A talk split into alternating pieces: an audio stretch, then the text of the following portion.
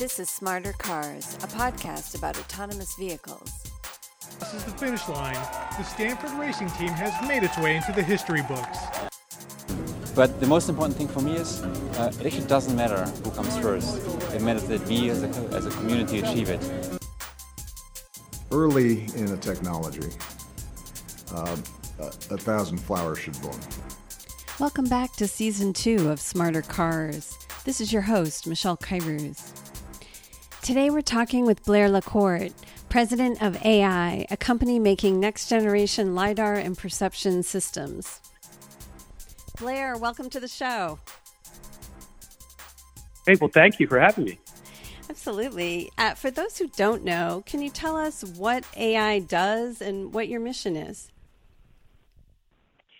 Sure. Well, first of all, we have the coolest name because when you say it, you think of the real message that we have, which is that, that we're actually going to think smarter and better and actually add value. But AEye started really as a company that was tasked with trying to figure out a way to actually take some of the lessons we've learned over the last 20 years in visualization and the Army, intelligence, and aerospace and actually translate them into the commercial markets.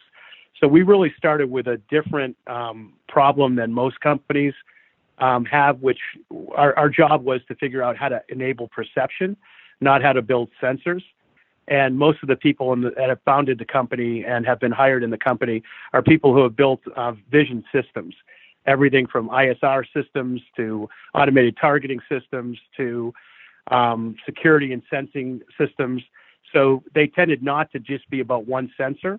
Although we have invented a very unique type of LiDAR, we invented the type of LiDAR because we needed it to complement the other things in our system, not because we believed that LiDAR was the only sensing system. Right. So so tell us what AEye is making in terms of this product that you're referencing. Sure. So the initial challenge on the whiteboard was, how do we, again, transition a lot of the technology from the last 20 years we had been developing in intelligence and aerospace and defense and create a system that could see better than a human, right? How could we perceive better than a human? Not how one piece of it could see better, but how the system itself could see better. So we actually looked at all the sensing systems that we could find over the years, and we built an architecture that allowed us to replicate or biomimic what a human visual cortex would do. And there were four key things that we looked at the beginning. One was that humans today see a lot better than autonomous cars. And the reason why is we not only scan spatially, but we also change our temporal interrogation of the environment. So when we foveate and see something interesting, we actually may focus on that and update faster on those objects than we're updating other objects in the scene. So the first thing we needed to do was to build a sensing system that could spatially interrogate an environment, but also change the temporal interrogation. The second thing that was a challenge for us was the human eye actually can see in 2D and 3D. Now, the human eye abstracts it using mathematical formulas, and there's a distance limitation to it. But one of the things we decided was that there is a system out there called LiDAR that when you combine with 2D systems actually give you that capability to modulate both in 2D and 3D at any point in the scene. The third thing that we decided was that if you look at how humans visualize, 70% of visualization is done in the visual cortex at the edge of the brain, not in the core center of the brain, and that 40% of what we process in our visual cortex is actually highly impacted by what we'll call trigger senses. If I hear a sound, I foveate left. If I have a smell, I relate that smell to fire, and I look for red, so that we take shortcuts to interrogating a scene. And the final piece was that the human brain is all software definable.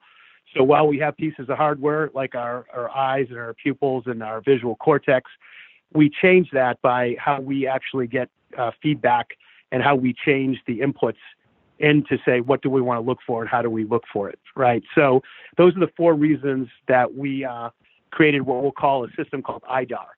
Now, it is, kind of cute, just like our name, that we didn't want to be called a LiDAR. We said IDAR is intelligent detection and ranging, but there was really a fundamental reason we did that was to stop people from necessarily thinking about things as a point problem and starting to think of things as a system problem. So our IDAR system actually addresses the four things that we talked about. It allows you to intelligently scan a scene versus unintelligently scan a scene. And it is definitely built on giants. I mean, 15 years ago, there was a lot, DARPA challenge, and a lot of people came out with LiDAR. There's been a tremendous amount of advancements in computer vision over the years. There's a lot of technology for GPUs for distributed, analysis of data. So while we're using some of the things from the industry, the way we're architecting it is what actually makes us different. And in essence, IDAR is an architecture that can take any new innovation and combine it into what we believe is a better way to visualize the world. Interesting. Well, super interesting that you started from, the human visual cortex and thought about kind of reverse engineering that backwards as to what the component parts would be. And so let's talk a little bit further about IDAR and sort of how you put it together. So you take a solid state LiDAR, and then how does that work together with the HD camera and other pieces of it? Right. So, again, as you said, if you look at a problem differently, you're going to come up with a different solution. I would say that 7, 8, 9 years ago, and it was accelerated recently, as people were just thinking, listen, computers are better than humans. Computers are faster than humans. They don't get distracted. And 94% of accidents have something to do with human distraction. So I think the pendulum swung so far over to that computers are better at visualization than humans, that we just have to figure out what a computer does well, and we'll take that and we'll apply power and time to it, and it will give us the answer. Our assumption is still that if you look today in autonomous vehicles, which we've spent a tremendous amount of money, and we have some great people working on it. The average autonomous car functions at about 10 hertz, and it is geofenced, and usually in very discrete sections where we have HD maps. And when you take a look at the way it interrogates the environment, it uses the same density everywhere in the scene, and it brings it back to the center. So today, a human can see much, much better than an autonomous vehicle. I mean, humans can scan the scene at 27 hertz. For complex objects, and if they know what they're looking for, it can go to 60 or 70 hertz. Humans can foveate so that they don't put the same amount of effort into the sky behind me as the girl in front of me that's ran across the street. Those are things that's why today when you see autonomous cars out there, and by the way, there's been great progress, they're still not the equivalent of a human paying attention. So what we have done is actually taken those components and said, let's go one by one down the stream. If you're going to put something on a car, it should be solid state. Were the systems originally designed that spun around? Absolutely. And that was the right way to think about it back then, because they were trying to figure out how to get 360 degrees. And at that point in time, that's the way they figured they could get 360 degrees most effectively. So they did spinning systems. Now, the downside was that they were actually, mechanical systems. One of the other things that they did 15 years ago that has been incremental would be based in silicon, so that it'd be very inexpensive, thinking I've got to make these systems inexpensive over time. Those two decisions that were made 15 years ago have actually impacted more than anything else the ability of 3D to be melded into a vision system, because all of the original LiDAR systems were spinning systems, and therefore mechanical, and they were focused around silicon, and therefore they were focused on a very specific wavelength we'll call near IR or 900 wavelength. The second generation of systems, to your point, once you've played with the systems and once you put them on cars and you started to pilot them, you realize two things are probably fairly clear. One is that you have to have a solid state system. Now, solid state is in some ways relative in that the physics of solid state would be nothing moves, whereas the implication of what a solid state system is that it can't be impacted by 9Gs of shock, that it can have temperatures that range, very low and very high, that it can be easily produced, it can be scaled. So we look more at what we would call the implications of solid state. So in essence, our system, while it does use MEMS mirrors, which is one way you get to LiDAR, they're a very unique design, and they replicate what solid state is. In fact, in the military, we would have used them in 500G Gatling guns and in very high temperature laser resonators. So for years, we know how to replicate solid state. So I think that everyone 2 or 3 years from now that has a vision system, if they have a 3D component using LiDAR, it will probably be solid state, and they'll probably be moving off some of the wavelengths like 900 and probably to more malleable wavelengths that have longer arcs and that can be modulated and amplified. So those are the two basic concepts that we assume would happen in the second generation. And so for those of you out there who are going to look at LiDAR systems as part of a bigger system, you'll find that almost everybody today talks about solid state, and they talk about different wavelengths than they did before with just 905. Right. So when you were thinking about human vision being both 2D and 3D, you decided to take the 3D with this solid state LiDAR and then try to put it together with 2D by fusing that with camera data? Right. And again, if you look at history, there's the idea of having camera 2D data and LiDAR 3D data has been around for a long period of time. The challenge with it has been that when you take two different sensors, you have to fuse those two sensors together. And there's a whole process that's very well known called 4D fusion. And so, 4D fusion means that I'm not collecting data simultaneously, but I'm fusing the data after the fact. That, again, works in pilots, but after you start to realize that latency matters, that time matters, as you're moving faster and faster, you have to reinterrogate the scene faster and faster. You find that way of looking at the world, excuse the pun, is probably suboptimal. So what we decided to do was say that, okay, if it's going to be solid state and it's going to be intelligent, we should probably do what a human does, which is at least give the opportunity of the system to decide whether it wants to see in 2D and 3D at any point in the frame. And so what we did was mechanically fuse a camera. And in our first implementation, it's just a very standard automotive low-light camera, which we sourced from one of the top providers. And what we did is took the pixels in the camera, and because we decided to fuse them originally, they are actually every voxel shot, every laser shot is 100% bore-sighted or mechanically aligned with every pixel. So from the beginning, the camera is LiDAR, the LiDAR is camera. And now all you have to decide is that do you want to take the 3D data or the 2D data? We call this concept a new data type called dynamic VIXELs. We call it VIXELs because, again, we're so creative. We have a great name, which is you take a pixel and a voxel, you put it together. Now, there are VIXEL lasers, which some people on the podcast who are very technically competent would say, this is not a VIXEL laser. This is just taking a pixel and a voxel and fusing them. The reason we call it dynamic is because the wavelength we use, 1550, is an amplifiable fiber optic laser, right? So in essence, I can not only decide whether I want to see in 2D or 3D, but I can also change the power at any given point and any given shot. And that makes it dynamic. So if I happen to want to see further at a certain part of the scene like a human does, I will foveate and put more power on those dynamic VIXELs in the middle of the scene. If it happens to be raining or snowing and I need to cut through on the horizon, I may want to shoot more power at the horizon so that I can see further or I can see through obscurance. So in essence, creating this data type just allows you to do what a human does.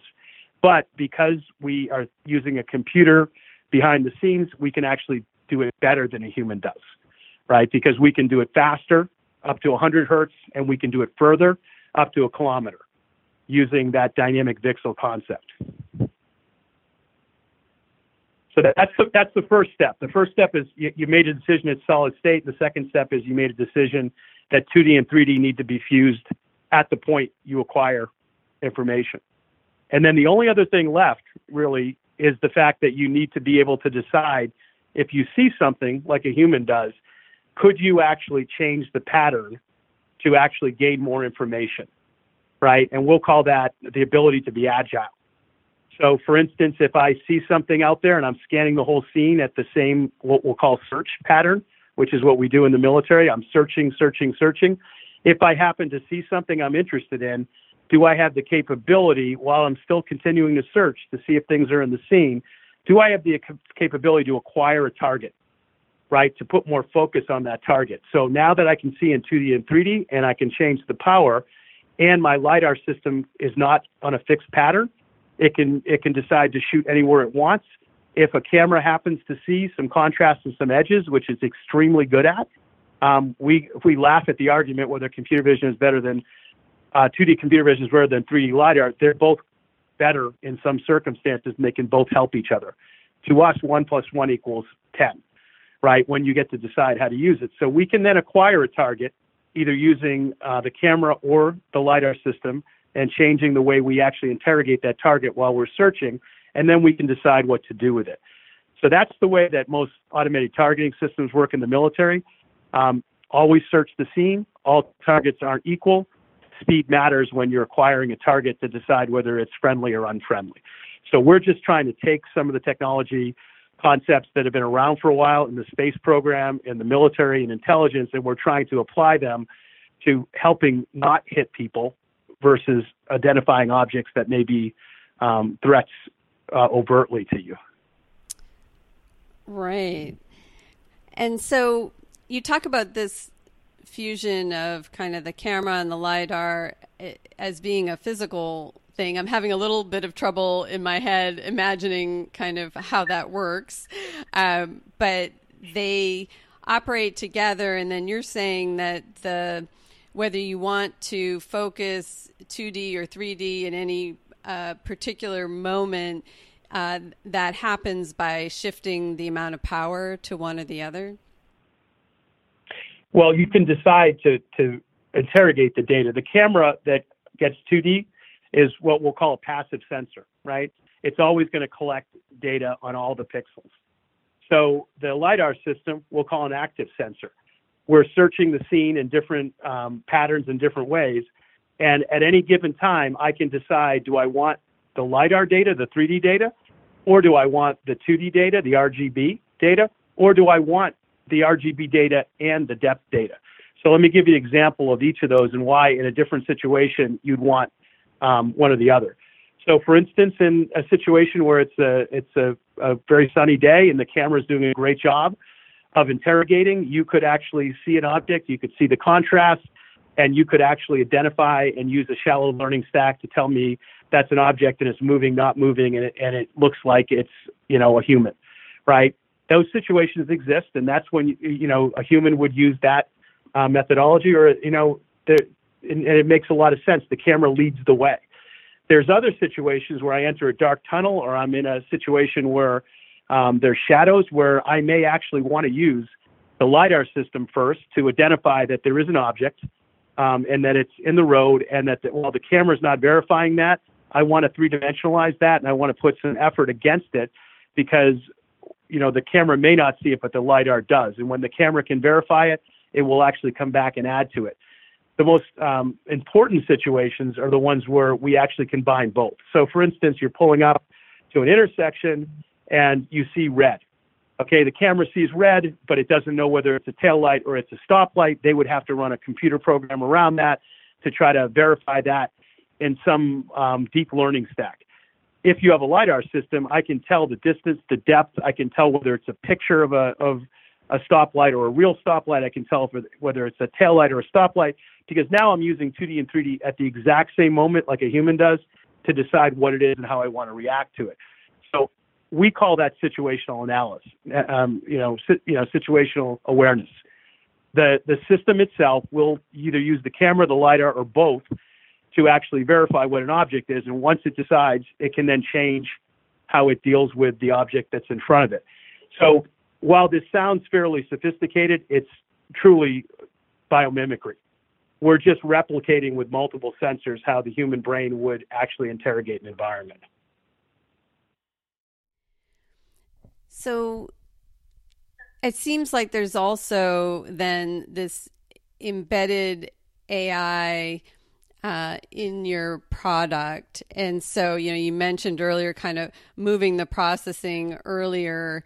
Can you explain kind of how that piece then works with these 2D and 3D sensors that you have?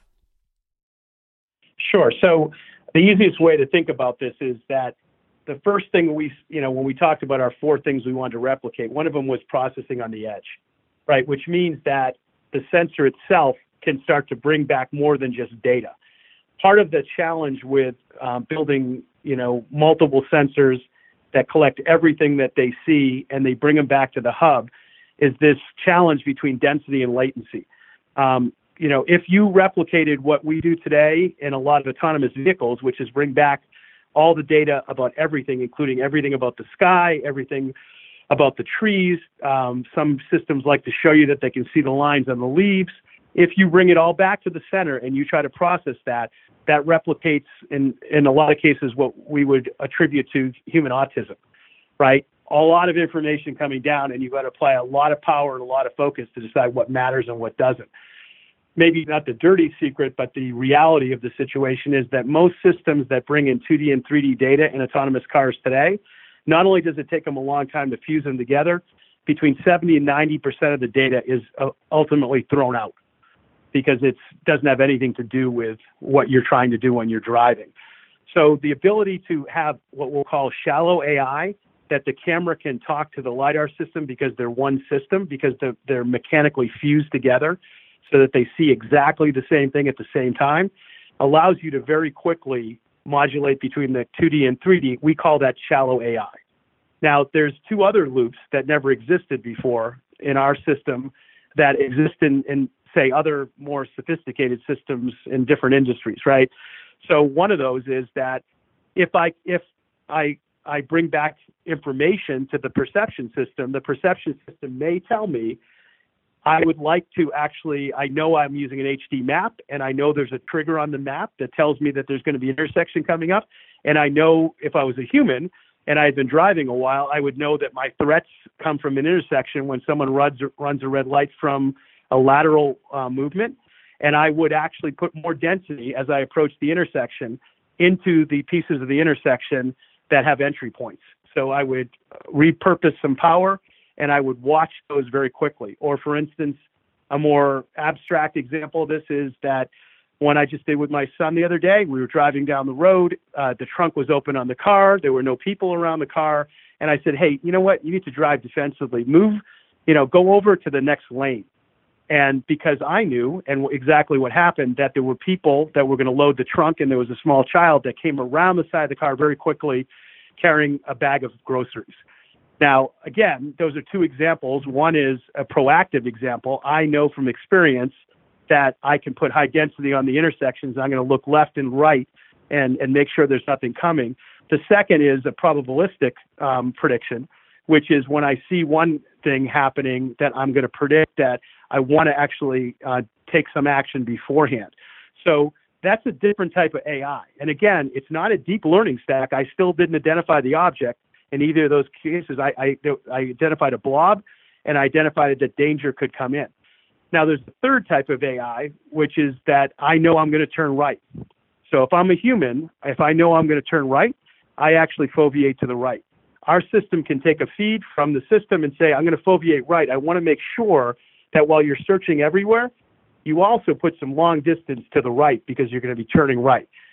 Today, none of the vision systems, the cameras or the LiDAR systems, can use any of those feedback loops because they're basically simple sensing or passive sensing. So all the systems that we're using on cars today are search sensing systems. They're just passively sensing and they will send you back a signal when they see something. They have no capability to actually search for something and acquire it or predict that something's going to happen. Now, I can tell you, if I talk to different people in our industry, there's no one in the world that will argue with me. That's not where we want to go. I think the bigger argument is in autonomous cars. And, you know, we have one side of this, and there are people out there that have another side of it. Our prediction, given that we've seen this in other industries before, is that it's better to intelligently search than it is to passively search. which means it's a system problem, not a point sensor problem. And while we want our sensors to be more powerful and faster and cheaper, we will actually, if someone else can build one, we'll actually use their sensor in different areas to get that data. But for us, it's really about the information content that goes back to the perception software and the path planning software. So we're really a toolkit that helps software companies actually manage information, not data. So when you talk about the products that mostly exist today, where, 75% or more of the data ultimately is discarded because it's redundant or not helpful, how does your system know what the data is that matters and make sure that you're not discarding data that might have actually been relevant? No, and that's the number one question we get at the beginning of every meeting, is that, well, if I don't collect all the data in the world and throw out 90% of it, how will I know I didn't miss anything, right? And so this is usually where we start. Well, if you did that, you couldn't function when you got out of bed. So how do you do it? And then we take them through the process. We can collect all the information that we want. So let's take the first step, which is I'm going to actually take the exact same way you collect all the data today, but because my system is intelligent and it's built on a different type of solid state LiDAR, I can do it with less power. So I'll give you what you have today, and then I'll add in on top of that the ability to do deeper searches within collecting all the data. And the question for you is, do you transport all the data back, or because you can do these deeper searches, do you only transport back the data at the edge that you verified that there really is something there? Because when you really look at the mechanics of it, collecting that data and keeping it organized and tagging it and bringing it back, there's 10 times more power bringing back something and analyzing what's in the scene at the core than there is at the sensor level. So our first answer is, I'll give you all the data, but why don't you do your processing at the edge, right? The second answer to that question is, tell you what, why don't we do a really easy screen? If I can prove you that we're looking at the sky, and I know it's the sky, can I do a randomized pattern in the sky instead of trying to get everything? That's just as effective to see a bird coming at you, but there's very little in the sky that matters. And given that you're looking at the road in front of you, both 5 feet in front of you and 100 meters in front of you, how about I tell you that while I'm collecting the data 5 feet in front of you, when I see that I'm using too much power, which means it's bouncing off and wasting power, I'll modulate back the power to collect it optimally at 5 feet, and I'll use that extra power to collect it at 200 meters in front of you. They say, okay, all you're doing is actually allowing me to more effectively get rid of, do I need the leaves on the trees? The answer is no. So if you have a GIS system and you want to collect everything in the world and you're willing to process it overnight and use a lot of power, you can do some intelligent big data analysis. The problem is you're trading off density and latency. So either allow me to process it at the edge like a human does, or allow me to eliminate objects that I know are not useful to me. I don't need the leaves on the trees. I don't need to use 200-meter power on road 5 feet in front of me. And so what we do is we slowly but surely help the system architects decide how they want to interrogate. So our job is not necessarily to tell them what the objects are. That's the perception system's goal. Our goal is to help perception systems collect data more effectively, more efficiently in 360 degrees. So it's a subtle difference, but it's a very powerful difference. It's the difference between being a visual cortex and the difference between being, a brain and actually processing all of the information into actions. So how then does the embedded AI in your products interface then with other software along the AV stack? Right. So it's a great question, right? So now that you've said, okay, you guys are a toolkit and I can decide how to collect data, we also give you alternatives. One alternative is you've already built an algorithm that sits in the trunk, on a computer that analyzes to look for things.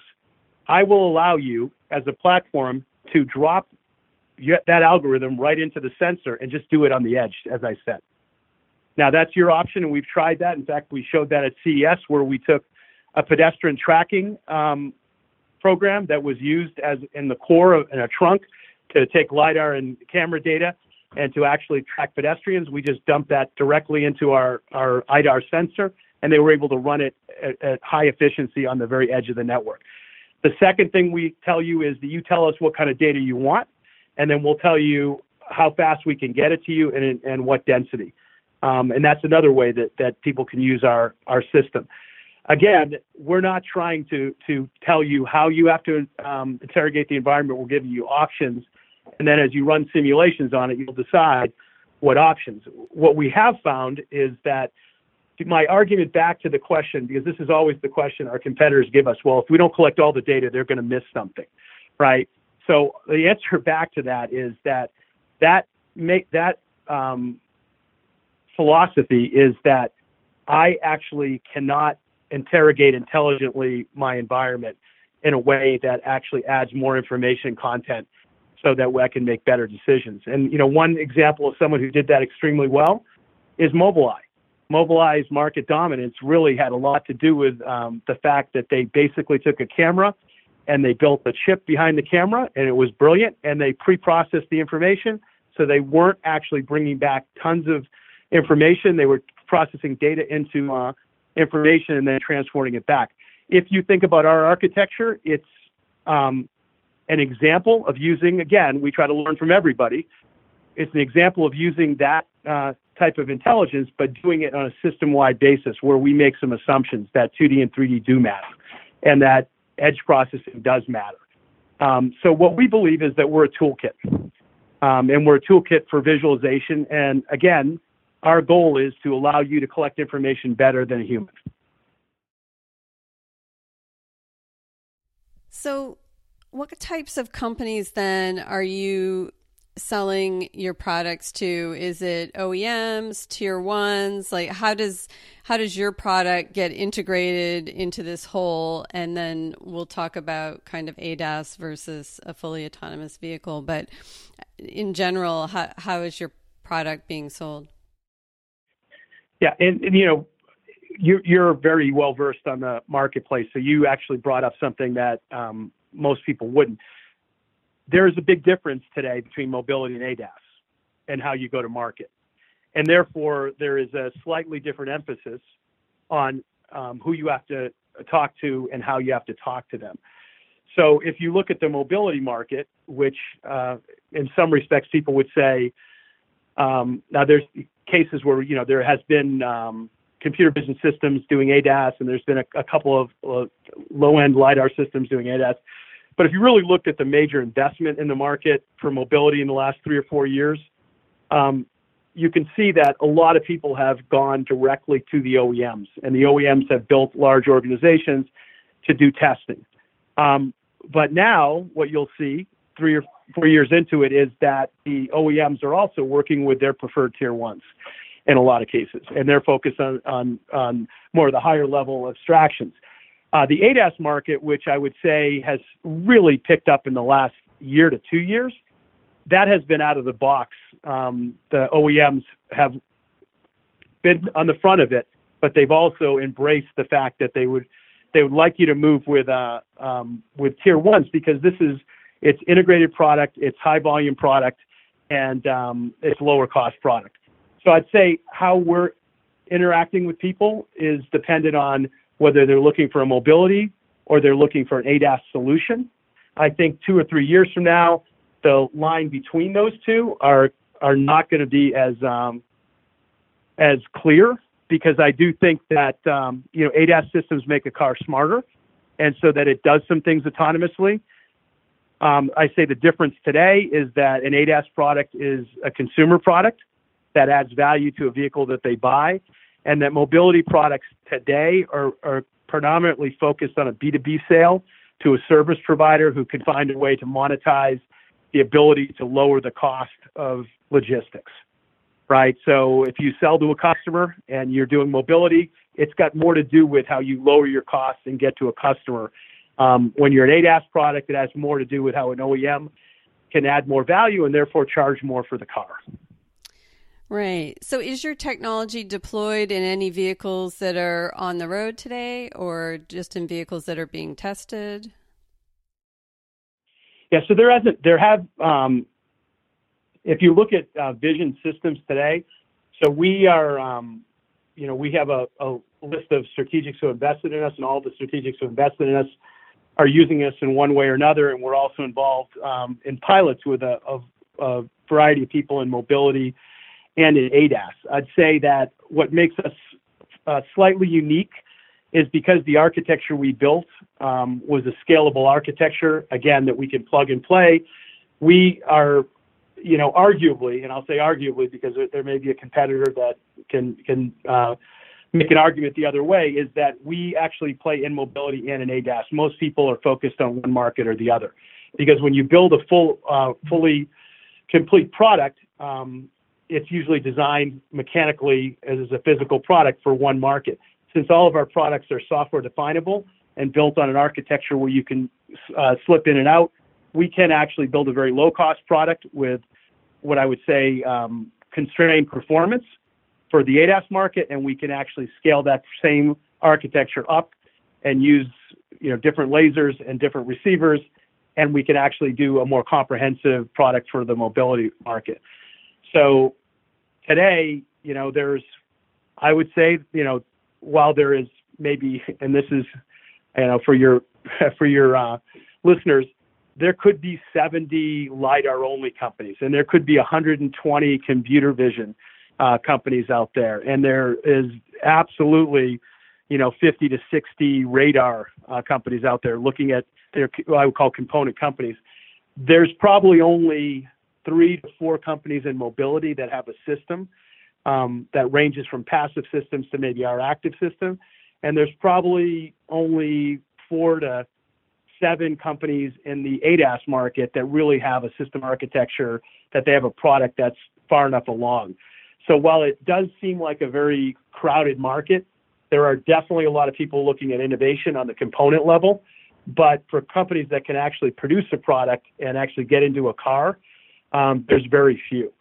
And so I think that you'll see in the next 2 years, the auto industry is very smart, and they are maturing very, very quickly, and they're moving very quickly into this. They want architectures that they can adapt and that are system optimal. So I think we're in a big change. So, I think most people don't think of having a LiDAR component in an ADAS product. Do you have customers that are thinking about putting your IDAR product in a level 2 ADAS, or is there someone building a level 3 ADAS vehicle that plans to use IDAR?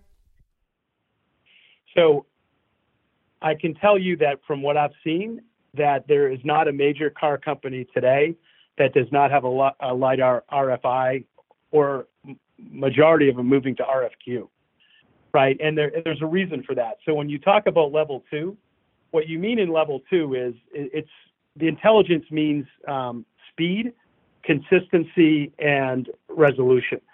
So if I'm going to do an automatic braking system, or I'm going to do some type of system that is functioning, that has a very clear binary yes or no, if you can get the LiDAR system to be at the right cost, then you'll compete against cameras and radar systems, and there are definitely RFIs and RFQs for that.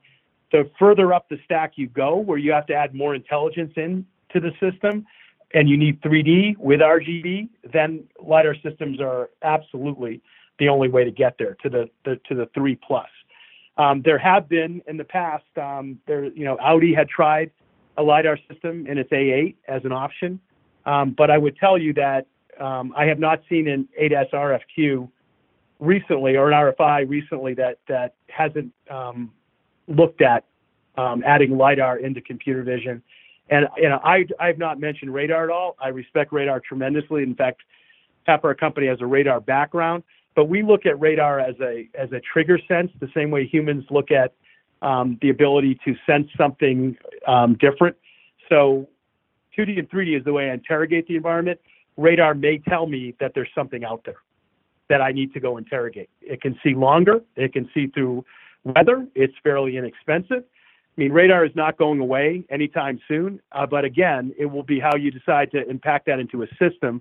And our architecture, radar, we're a redundancy to radar because we can get velocity and we can get velocity and vector laterally, so we can actually be a redundant system to radar, but we can also work with radar as radar sees something and we may say, let's go figure out what that is. So that's kind of the way the market is today. I think that, again, the good news is that there's a lot of investment going into all of these component technologies, and I think you're going to see huge jumps.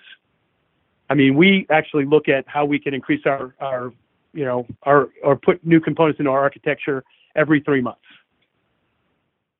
So when you look at your product being a combination of LiDAR and camera, and you see that as a important component both for ADAS systems, let's say level 3 and below, and for fully autonomous vehicle systems, level 4. And you just view that as a continuum, but assuming the cost works for folks, you anticipate your system really being applicable in any level of vehicle, not just a level 4. That's the way we market today, but in the sense of full disclosure, is that we market the lower end products through tier ones because we think that, and it's not only lower end in the sense of less valuable, but when you're working at a level 2 ADAS system, we would rather license out our technology to be integrated by someone who can do it more efficiently in volume. Whereas in mobility, we work with tier ones, but we work more as a partner. So for us, the only difference is how you implement. It's not necessarily whether it's a right or wrong. It's can I get the cost down and the reliability, up to the point where I can make the customer happy with what they're looking for. Right. And when you talk about mobility, you're talking about companies that are providing a fully autonomous ride service. Right. And I would say that's it's a B2B sale for someone who's going to build a service on top of this functionality. Now, there's something in between ADAS and what you'll call robotaxi, and that's the mobility and demand markets, right, which have some attributes of ADAS in the sense that they, the functions. It's not every function that you need because you're on a constrained route and where the obstacles are, and you also have defined in a mobility and demand, a bus that only goes around one campus or a shuttle that allows you to take students places. It's a more constrained environment than pure mobility or robotaxi. So it uses some of the contributions from ADAS thinking, and it also needs some of the things that are being developed in the robotaxi market. So, for instance, the ability to see longer distances and the ability to see objects entering laterally. Like when you talk about edge cases, I mean, one of mobility's biggest or robotaxi's biggest edge cases is this lateral entry of objects because radar can't get velocity coming in from the side, right? And so LiDAR like ours, the way we do it, we can do that, and it just adds, to the solution. So you'll use that in robotaxis, but you'll also need that in mobility and demand. But there's other things that you will not need that you need for robotaxi in mobility and demand, making it a more constrained and a more straightforward solution. So, think of it as a spectrum, right? And at the end of the day, if anyone tells you that computer vision is the best in the world or LiDAR is the best in the world or radar or the way we're configuring it without telling you what they're putting it into, what the use case is, then they're really more of a technologist. They're not talking about customer productization, because it really does depend. At the end of the day, the customer is the person who defines, how they're going to constrain the use of the technology. Right. So you mentioned cost earlier, and I think for most of us who have been looking at the autonomous space, we've always heard that the cost of the LiDAR is this huge problem, as well as, you know, speed and some of the other things that you're trying to solve for. How much does your product cost compared to kind of the original big spinning LiDAR that was first available? And, you know, how much more do you think cost needs to come down for this to be part of all ADAS systems in cars that get sold here? Yeah, listen, that's the probably the most important question for implementation is, at the end of the day, size, weight, and power, not, you know, and cost, right? Swap C. So the LiDAR-only systems have been really working on that. In our system, you know, yes, we're integrating a camera and some AI and a chip, but in reality, a LiDAR system is a big part of that cost structure. So what I can tell you today is that what we believe in the next, 2 years at volume, you know, systems started out at, you know, we need $150,000 per car, and now, you know, down to $80,000 per car. People are talking about bringing that cost down for LiDAR-only systems. Our belief is, in order to really implement robo-taxis, you need to get under $25,000 to get 360 degrees with all the intelligence you need to do a level 4 and level 5. We think that's, and the reason we believe that is, if you do the mathematics, the average car is used 4% of the time, and then you add in all the costs, maintenance costs for garages and valet parking and things like that, and you do the math on it. If you can use the car 90% of the time and you can bring the cost down below $1.50 per mile, it is a completely different market. And that's where the service providers make money. They can do a lot of different things with a car when the cost is that low. So we think that we're not there yet in either LiDAR.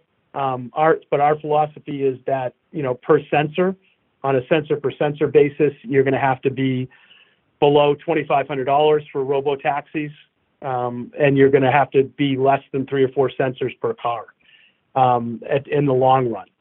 But today, I think, you know, $25,000 for cameras and LiDAR and some software on the top of a car, you can make money as a B2B. I think the ADAS market is going to be a much tougher market for people, because if you take a look at, say, what, you know, lessons learned, I mean, I'm a historian at heart. You go back and you look at what good people have done, and you look at patterns, and then you look at where you can disrupt those patterns. You know, you're going to be competing on the low end against camera systems that are very inexpensive and that you can put more and more camera systems on. And there's people trying to figure out, like Elon Musk would argue, if I push hard enough on a low end system, someone's going to figure out a way that I can make it work, right? Or a radar system. So ultimately, you're going to have the new LiDAR-type systems still be under $500 to compete with those systems. So there's a, you know, there's a big difference between, say, a mobility system where you have, you know, 3, 4, 5 sensors and they're $2,500 a piece, and an ADAS system which you may have 2 sensors and they're going to be under $500 a piece at cost, at volume, over time. You know, I look at our job is to find a way to meet the use case of the expert, which is the OEM and the tier one, but to do it at a cost where they can make enough money that they can pay me. Or opposite, they can, you know, I can make enough money that I can actually be a good vendor to them. And we just think that the modular approach that we've kind of taken, where you can continue to plug and play, we look at this and say, look, to one of these systems, there's not that many components, right? There's receiver, there's a laser, there's electronic boards, and there's chips. And all of those components, over time, there's great people pushing the cost down. You just have to be agile enough to be able to take that in. You know, one of the things that I struggle with, but again, I respect a lot of people have built factories early in this cycle to build LiDAR systems. And I just don't think the market has shaken out. And I think when you build a factory, you get too wedded to your own tooling and your own designs, right? I think that, you know, at the end of the day, we're going to see tremendous innovation, and we'd like to take advantage of that. So Your company has raised a $40 million Series B. What are your goals for 2019 and 2020? What's on the horizon? Right. So I think this is the year of Gen 2 visualization. And I think Gen 1 was, look, spinning hardware systems. And in fact, there were a bunch of companies who have brought the cost down of spinning systems. And it was a generation of spinning systems and then separate perception software stacks. There's great work done by people like Argo and Cruise and Aurora.